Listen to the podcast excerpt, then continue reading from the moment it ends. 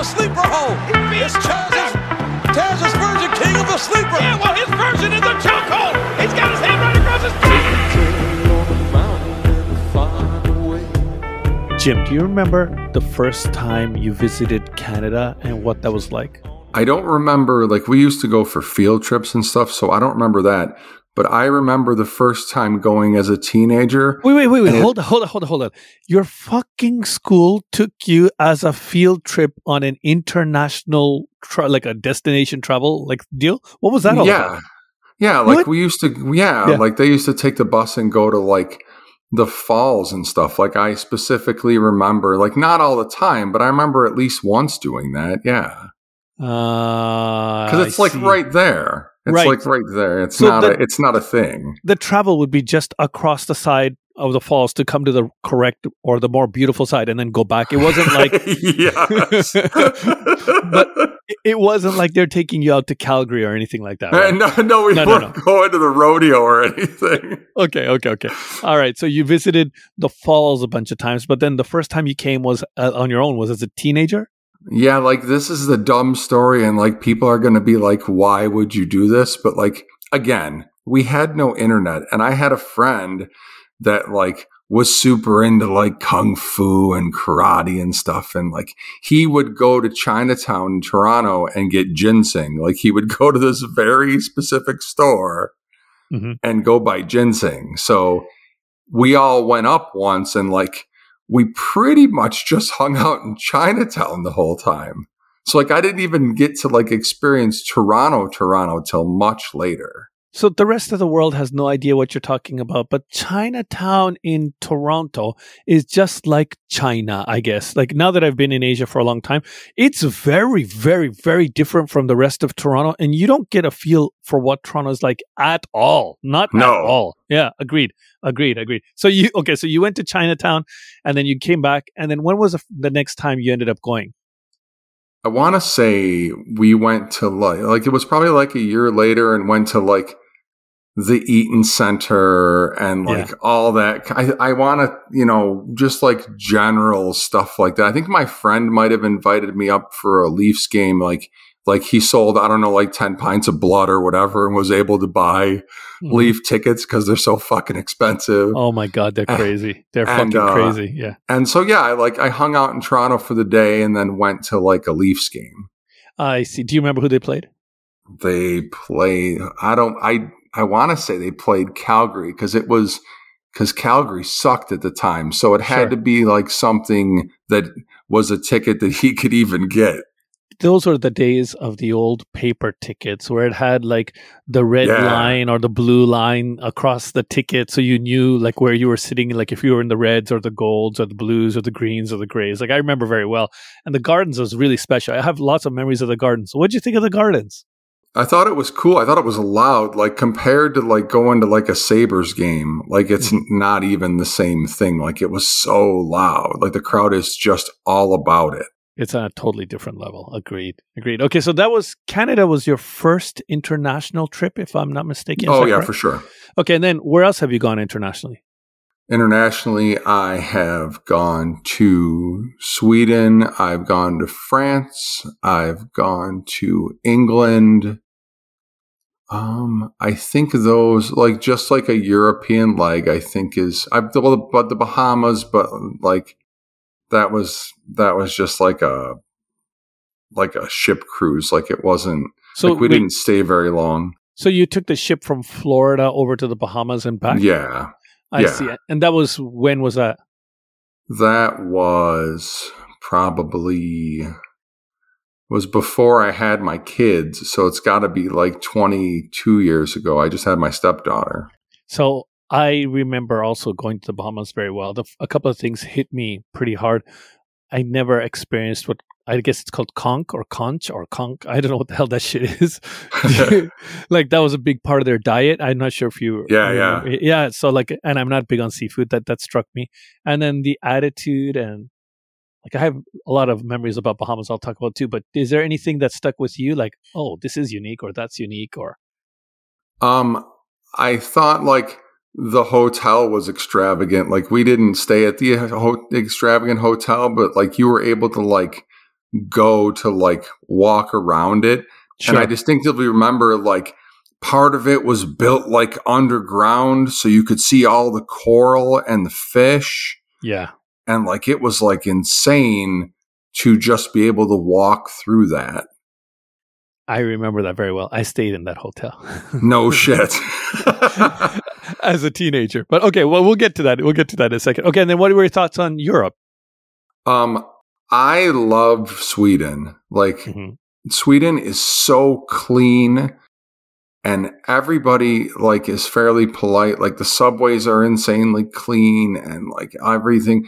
Like it's a little expensive, Sure. but just like and the thing I didn't realize about going to Europe was that like most things close at six, right? Like they Correct. believe in like a work life balance. yes. So like my wife wanted to go out shopping when we were in Paris and like everything but the restaurants were closed. Yeah. So like we had to adjust our schedule the next day to make sure she could go in like a couple shops. And like I thought that was really interesting coming from America where like Walmart is open 24 hours and like you can just you can always like go somewhere like they're like no the shopping time is over like go enjoy yourself.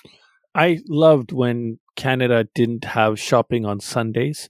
And so all shopping everywhere was closed with the exception of like emergency services and tourist locations. Like there was like a rule because Sunday is a holy day. And then some fucking jack off politician said, no, why does everybody have to follow the Christian way? We should allow everybody to be open. We don't have to take a day off on Sunday. Why isn't it Friday? Why isn't it Thursday? And so then as a result, they just opened everything and then everything came open. And now you don't have that time where everybody's off together.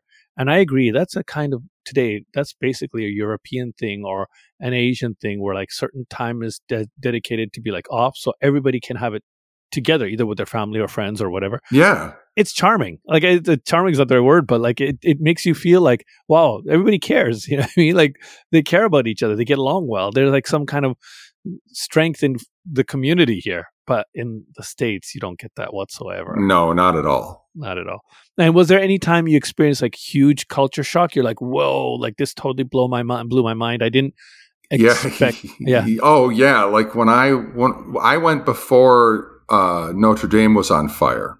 Okay. So so like there were like lots of like I don't know threats in France for whatever. Like I don't know the geopolitical details, but like armed police, like armed like semi-automatic weapon armed police were like all over the place like in that area of France Oh, and like and like that I had never experienced. And I was like and my wife was like kind of like freaked out. And I'm like well just act normal mhm. and we're just going to go to the cafe and get coffee and then we're going to walk directly to Notre Dame and we're going to pretend that these people aren't here. But it was like dozens. Like it wasn't a couple people.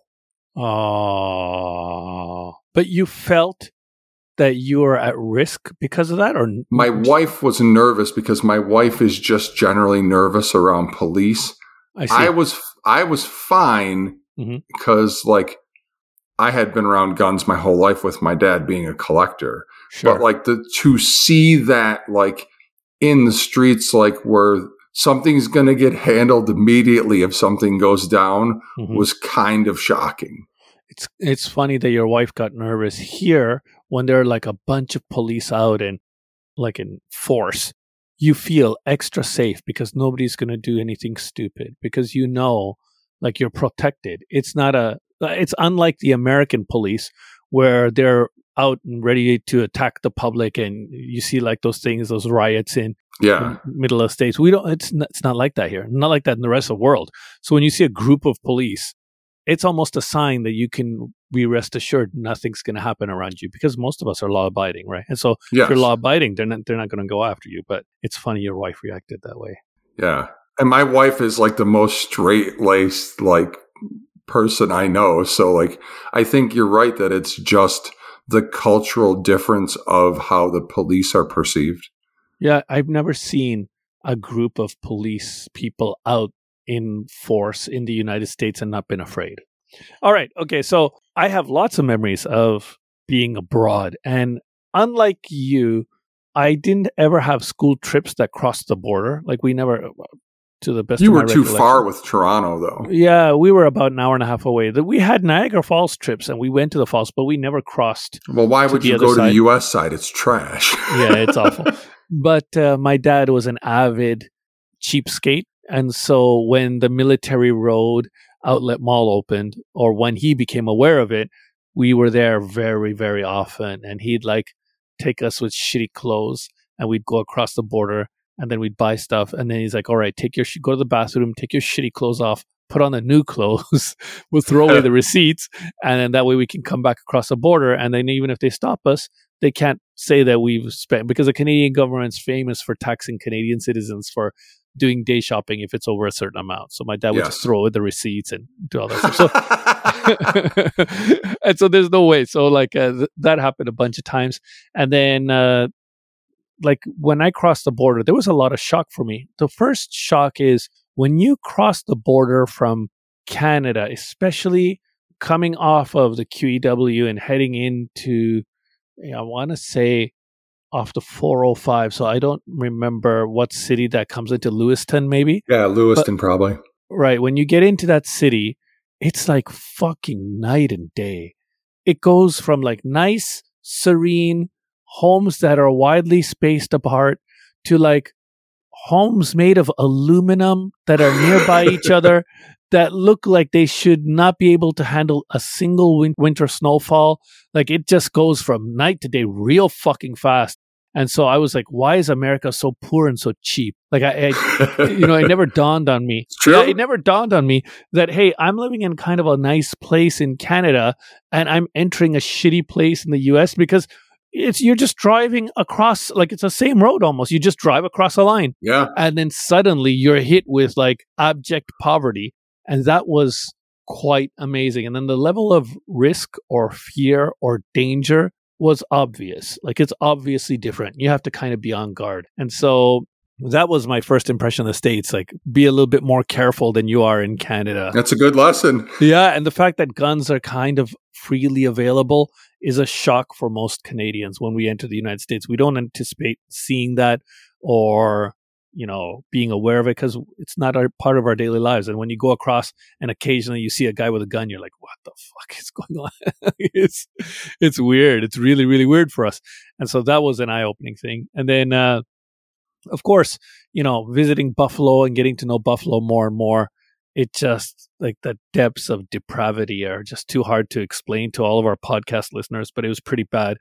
And uh, i it just was like night and day. And so i would say that my feelings or opinion of the united states are based on all those trips. It must have been like, I don't know, four or 500 trips across the border in four or five years. And you know what? At that time, there's no like IT technology. They're not tracing who's coming across the border. They're not catching license.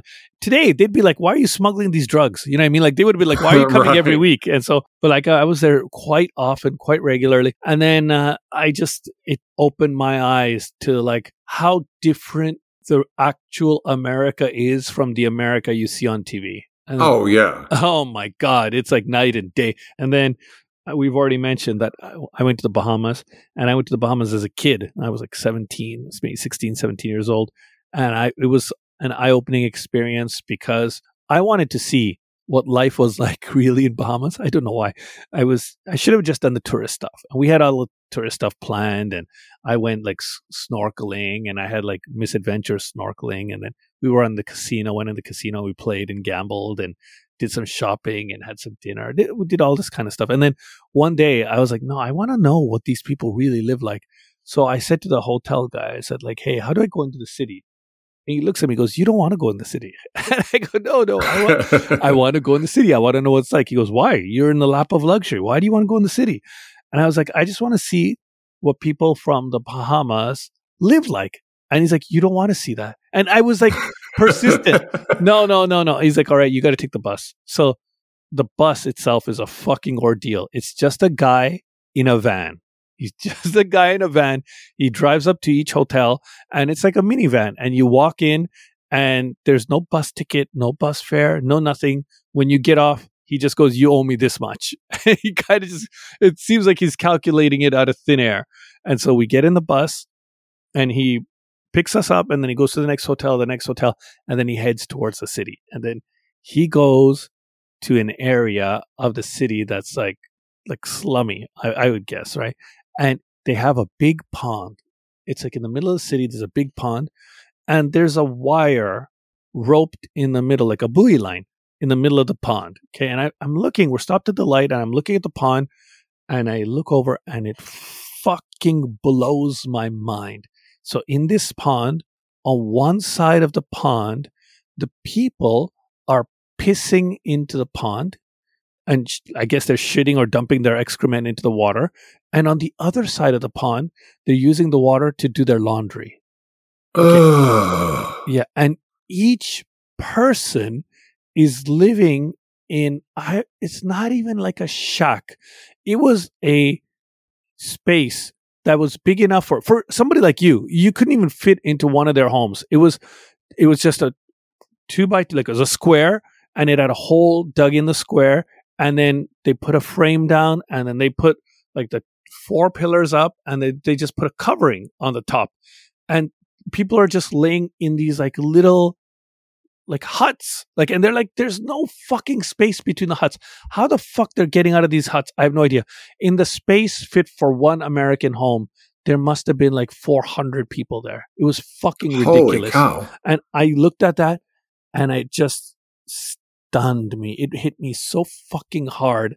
And then it made me question like everything like I, i'm living i'm staying in this beautiful hotel in the lap of luxury and i'm eating this fancy food and then who knows where this fucking waiter lives? Who knows where the chef lives? Who knows what these people's lives are like?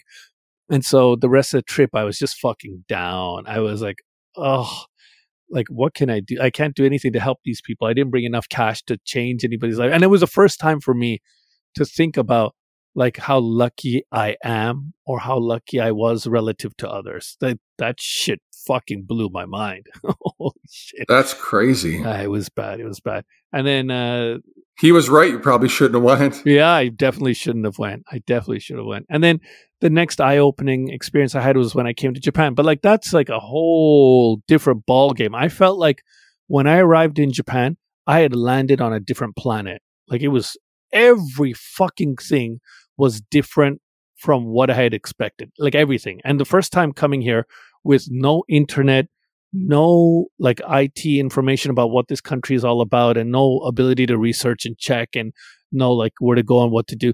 I had I was totally fucking clueless. I came blind on purpose because I wanted to learn by experience. And I'm not exaggerating when I say to you, I felt like I was reborn when I landed here because every fucking thing was brand new. Everything. Everything. And I think that's part of the charm of why I find this place so interesting is because they think about things so differently from us. And so I fell in love with it because I learned a different way of life and I was bored of the North American way of life. And I think that's why I stayed. But uh, yeah, I was just. I have I have never been obviously, and I plan to come see you at some point. But the thing I find fascinating from not even going there is I watch a lot of like videos and TikToks online where people just go, "I decided to get lost in Tokyo today, Mhm. and I ran into this," and they find like like the one person found this little cafe that had like I don't know, like little like guinea pigs in it. And Sure. like you go and have a coffee and you like interact with like these guinea pigs. And I'm like, there's like thousands of unique and interesting experiences in Japan like that, I feel. So it's interesting that you mentioned about getting lost and finding something while you're lost. Their system for addresses is so fucking different from ours. They don't have street names. There's no street names. And so, and there's no like proper address. So if you think about where you live now, they break it off into blocks. So they say you're, let's say, uh, let's uh, just make up some name. You're like Depew, and then within inside Depew, then they make like a, smaller subdivision, like eh, I don't know, like the Galleria, and then inside the Galleria, they've broken it into ten blocks. So you're in block ten of the Galleria, and then your house number one. So it would be, for example, uh, Depew Galleria 1 10 so that you're in the first block of the Galleria, you're the 10th house. And now, how do they find the 10th house? It depends on the way the block is laid out. So, in some instances, it could be the 10th house on the north position, some 10th of the south. Holy cow. Yeah, it's a fucking shit show to find something.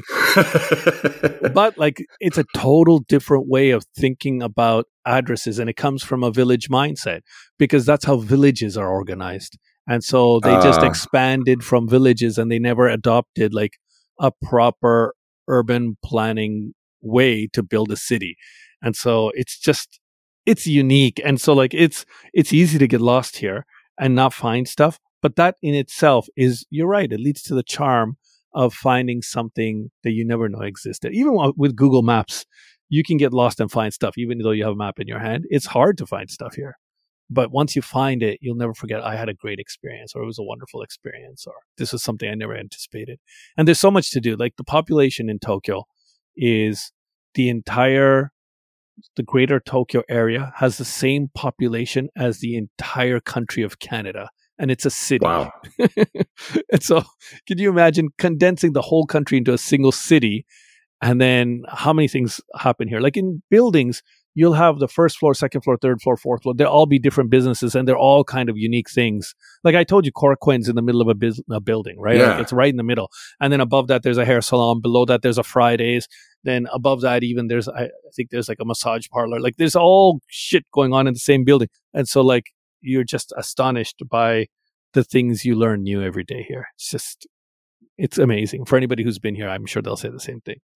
Okay, so the reason why we're talking about our experiences of being somewhere for the first time is today's match features the first time Taz works in the Madison Square Garden in his hometown of New York City. And Jim, before we get into the match details and before we talk about any of like the big stuff like about what happened, isn't it surprising how fucking over he was? so over, like colossally over, because we always thought of ECW as our thing, right? Yeah, We always thought of it as like us versus the world. agreed. So for like, and we knew it was going to be Taz, like from the sheets and stuff, and but so did the crowd, and like to hear the the crowd chant Taz a little before he comes out, I thought was super interesting because now obviously they do it all the time, but it wasn't as big of a thing back then. We had no idea the impact that ECW actually had.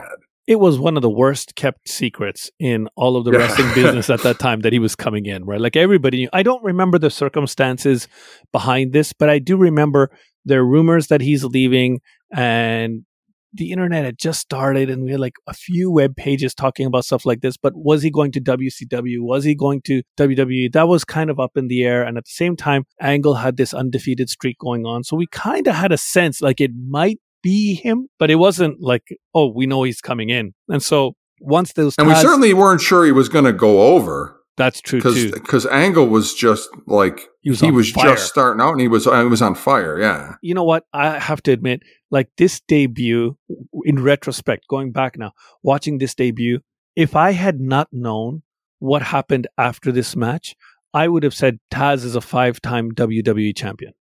Like, right. absolutely. but he was fucking relegated to working Michael Cole. You know, like how the how the fuck do you go from like this big a match to like have your career go down the shitter so fucking fast? You know, like I know the reasons and we'll talk about it a little bit, but it was just odd to me how they blew this opportunity. They had a fucking diamond in their hand. yeah, and they absolutely. didn't want to polish it. Yeah. Oh, it was a shame. Okay, so before we get into the match, there's a couple of things I want to talk about. This is the first time we've talked about Howard Finkel. Howard Finkel, the ring announcer, he fucked up Red Hook from Brooklyn. but, but yeah, yeah. yeah, he rarely fucks up, but he fucked that up. It was nice to hear his voice for nostalgia's sake. What are your thoughts on Howard Finkel? Yeah, I think Howard Finkel's great. Like he just brings back the memories of when I was first starting watching wrestling. Because even when we used to have all the squash matches with superstars, he still announced every. He still announced quite a bit. Agreed. Right. He announced almost all the time. I think he was a mainstay for years and years and years and years. And then he might have gotten sick. And then that's when other people started to come in. But like he still did the Madison Square Garden shows. They still had him do those. Right. Yeah. And then uh the announced team here. This is pri- I want to say prime Jerry the King Lawler and Jim Ross together on the commentary booth in the commentary booth. What do you think about their performance this week? Yeah, I think it's I think it's the full face, full heel, and I am a huge fan of that format. I don't like everybody middling. I don't mind somebody being pro somebody, and that, that's the, that's their angle. Like they work that perfectly. So you know, this is a kind of strange thing for me. We are all on the same page in acknowledging that this is sports entertainment. So then, why the fuck? Is a commentary recently trying to be sports commentary? I hate that shit. Yes. Yeah, it should be sports entertainment. Entertainment means you have a face commentator, you have a heel commentator. It should transform and be a little bit more modernized. It doesn't have to be as polarizing as this was, or as sometimes the Jesse Ventura and the McMahon matches are, but it should still have that same core essence of the commentator being on one side and the other commentator being on the other side. And this is a prime example of that. I, it, I loved it. I thought it was excellent. You're right. You're right. Yeah. So how come they don't do that today, Jim? What do you think? I think they're trying what you're I think what you're saying is accurate that they're trying to be more like this is entertainment. But like I'm far more entertained as a wrestling fan when somebody is pro heel than I am like again, I love Excalibur. I think he's the best in the business.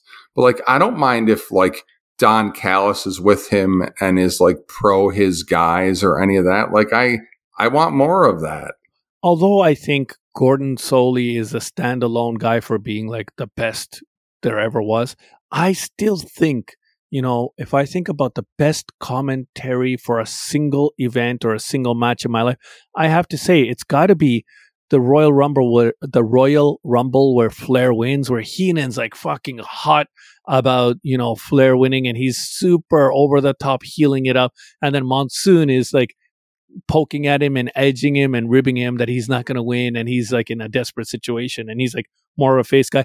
That interplay between them was out fucking standing, right? And I wish we had more of that. I just wish we had more of that. And it's and it's great. And Heenan carries that the whole time he's announcing Flair matches, and I think it's awesome. Yeah, awesome. Agreed. Totally awesome. Okay, so the commentary team, not bad. Now let's get into the match. So before a before the match starts, Kurt Angle does mic work. He's still relatively new. He hasn't been in the game for a long time, but he's got an undefeated streak going on. It's been going on for a couple of months. He's beating guys pretty badly. He's a heel, and he gets on the mic and he says some of the greatest stuff. And his confidence on the mic is so fucking good. And you know what? I looked at him and I thought about this for a second. He might be on my Mount Rushmore of the greatest wrestlers ever. And like, I know he doesn't get that kind of credit. He doesn't get that kind of validation. But if you think about it, this fucking guy's a heavyweight. For his time, he was doing moonsaults. He could do suplexes. He could chain wrestle. He was good on the mic. He was a good looking dude. He had the right amount of mic skills. When I put that package together, it's hard to make an argument for him not being amongst the best there ever was when he was at his peak. What would you say? Man, I I I hadn't even thought about it, but I guess I have to agree because I always say half of it's mic work, right? Right. Like like you can't like if Lesnar doesn't have Heyman, Lesnar never does anything. Sure. Because he has because he has zero mic skills. Mm-hmm. And he just he just understands it. Like his charisma, like when you get an Olympic guy like that, usually get like and I'm not picking on him, but you get like Mark Henry. Sure. Like like Mark Henry doesn't have good mic skills. I mean, he's powerful and he's he can be athletic. But like you don't get a guy like Angle. Like whoever decided to sign Angle is a fucking genius because he has everything. And even after he leaves WWE, like his TNA stuff is really good. Yeah, excellent. Excellent. Excellent. Everything about his career is outstanding. And, you know, it's unfortunate that he couldn't control his addiction to painkillers and then he got into I don't know if he really got into, but he had like family problems, Yeah. you know, like stuff like like that kind of stuff. Like it's unfortunate that shit happened to him, right? And I don't know the details of it, and I don't, I don't, I'm not interested in. Like yeah, uh, I don't want to either. yeah, I'm not interested in that kind of stuff. But like it, it's kind of like a mark on his career, like a stain. You know what I mean? Like when you think about him, you think about his ex-wife marrying like his rival oh, during their angle. Like, Yeah. you know, like it's just not comfortable stuff, right? And so it's a shame that he's like surrounded with that and the drug addiction to like painkillers and but other than that, like his work rate, like I think His work is amazing. Holy shit. You know, I think he might be the only guy in the WWF roster, including Shawn Michaels. I think he's the only guy who could have run with Kobashi and Misawa in them. The only guy. Agreed. I don't I don't think Michaels could have done it. I don't think his body is built to take those kinds of bumps. No. And so yeah, Angle out fucking standing. And then he gets on the mic and he says, I'm gonna be your champion because if we wait for Patrick Ewing and the Knicks to win, you're never gonna have a championship. It's now 2023. They still don't have a championship. Still waiting. so that was great, great stuff. I thought it was outstanding. And then he challenges, uh, issues an open challenge. The worst kept secret. Taz's music plays, and here comes Taz, and the crowd is so fucking livid, losing their mind. And you can see it like Taz himself is like too hyped. So when he gets in the ring and he he enters and they engage with each other, there's a early spot where he's supposed to do a back body drop to angle over the top and he just fucking launches angle because he's so Yeah. like in like pumped up and it's just it's almost careless and dangerous right but it shows like he's here to win and he's serious i love the beginning of the match and then after that angle takes over throws a bunch of suplexes on taz does a suplex on the outside brings him inside does a bunch of suplexes on the inside to showcase just how good he is. It's kind of strange, right? You have Taz, who's a human suplex machine, and the first exposure you have is him being suplexed by somebody else. Although it is Kurt Angle, who's Olympic gold medalist, but He's probably the only guy that can get away with it, right? Right, that's right. So, like, I, you know, in retrospect, was it right to have him debut with Kurt Angle and then not smash Kurt Angle, but just get the win and get out of there with a hype crowd? Or would it have been better to put him in there with like a Barry Horowitz and have him just fucking kill a Barry Horowitz? You know what I mean? Like, I don't know in retrospect what was better, but what do you think? How would you have debuted this guy? I think it gives them instant credibility because of the winning streak. Like I think I think they invested a lot in Taz for it not to pan out or for them to change direction. Like they really had something here and like we'll get in we'll get into it, the ending later, but like Yeah. the way they did the endings like ama- like they put this like they put this guy over at like a Jericho level. Yeah, no doubt. No doubt. Of all the ECW guys who debuted in the WWF, this is the best debut ever. And you know what? When I think about a match, not a debut, but just a debut match, I'm hard pressed to find a better debut match than this for anybody ever. Ever. Agreed. Yeah, it's so fucking good. It's so great. So okay, so getting back to the ring action, Angle throws him around a bit, and then Taz takes over when Angle goes to the top. He tries to catch Taz with I don't know what he's trying to do. He's just going to the top. Taz knocks him off the top rope. He does a fucking T-bone suplex off the top fucking rope. Yeah. Holy shit! What the fuck am I? The crowd is losing their mind because nobody's seen Angle thrown around like that. You know, like No. yeah, and so he throws him around. There's a bunch of other suplexes, and then there's a spot right after throwing Angle over the top where Taz said his push is destroyed. And what it was was he has Angle belly to back, and he goes to throw him over, and Angle jumps, and Taz didn't have the timing right, so he puts Angle down, and then he goes again, and he throws him on the second time, and apparently, Taz has said it before, and others have said it before, that when he was doing his match, McMahon saw Angle jump and then Taz pull him down, and then do it a second time, and then McMahon said, "Oh, he's dangerous," and he's like, "That was the moment where my career was fucked."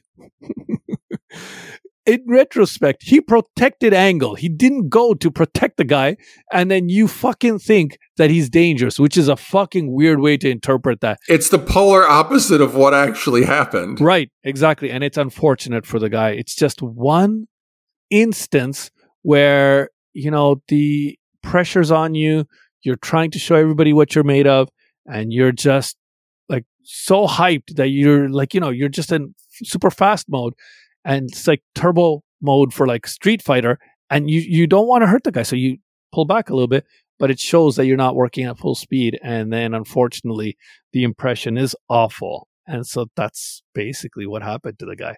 It's a shame, right? Well, it's a shame that one thing because it could have easily been forgotten. Like those things have happened before, and they just brush over them and move on. But for some reason, it just stuck with McMahon. Yeah, I guess first of all, it's like it's ECW and it's this like indie organization and they're known for violence and then we're bringing in their most famous guy and McMahon's probably not familiar with the product. He just knows the name and then he sees this move and he's like, "Oh, that's dangerous." You know what I mean? I get that that's over. Yeah. It's over. And so it's unfortunate. In today's world, that would be a pass. Everybody would say it's okay. Oh, yeah. And so it's unfortunate. So then yes, from there he does a couple of great suplexes, a couple of suplexes we've never seen, even in ECW. He brought some new stuff out. And then he catches Angle after three suplexes in a row, ties him up in a choke. And this is where the commentary is genius. They're arguing is he putting him in a sleeper or is he choking him out? Because a choke is illegal. And their like back and forth banter between the two of them makes you wonder is this a legal move? Is this an illegal move? Is it dangerous? Is it should it not be allowed? And then once it's over angle needs to be carried out on a stretcher and he sells it like a motherfucker. And you're left fucking with, amazing. Oh and you're left with this impression that this finishing move is fucking dangerous. Now that I've got lots of fighting experience and I think the world is more attuned to what MMA is, you realize not only is it not a choke, he's hugging him from behind, like he's making mm-hmm. yeah. love to him, you know, like there's no, there's nothing going on here. Mako should use this move. yeah, exactly. It's perfect for him. But there's like no danger whatsoever. But at the time, we don't know. We're just not aware. And it's very impressive. Very, very impressive. Wonderful finish wonderful sell job, wonderful commentary, wonderful way to get t- Taz over. And then his career goes down the toilet right after this. It's awful. Like a bottle rocket. Like it just goes up and then just right down. Yeah, you know, and of all the ECW guys they could have used and should have used to be over, I would argue Taz is probably the guy that they dropped the ball with most. They picked it up with RVD as they should have, but reluctantly. They didn't want to.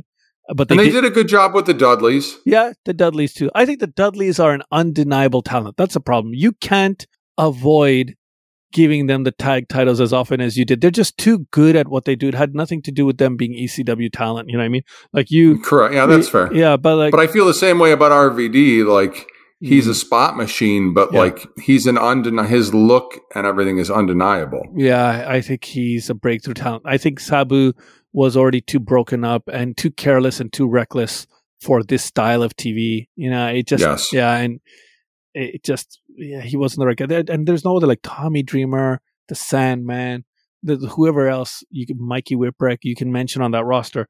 I don't think there's a guy out of them that could get over in this environment that they missed the ball on. But I think they missed the ball on Taz. Would you agree with that? Yeah, I think they did. I think you could have done a lot with him. Like you could have eventually like teamed him with Angle, right? Like you could have. Mm. There's a lot of things you could have done, but because and is is the hard the hardcore belt a thing at this time too, right? I believe so. Right. That's like I, I think that oh. it's perfect for him and you know, but it's relegated kind of as a lame title. Agreed. And so the coolest thing he actually does in his WWE run or WWF run is he goes back and he wins the ECW title. And that Yeah, that's amazing. That fucking scene was out fucking standing, right? Like that was great. That was the best way they could have used him.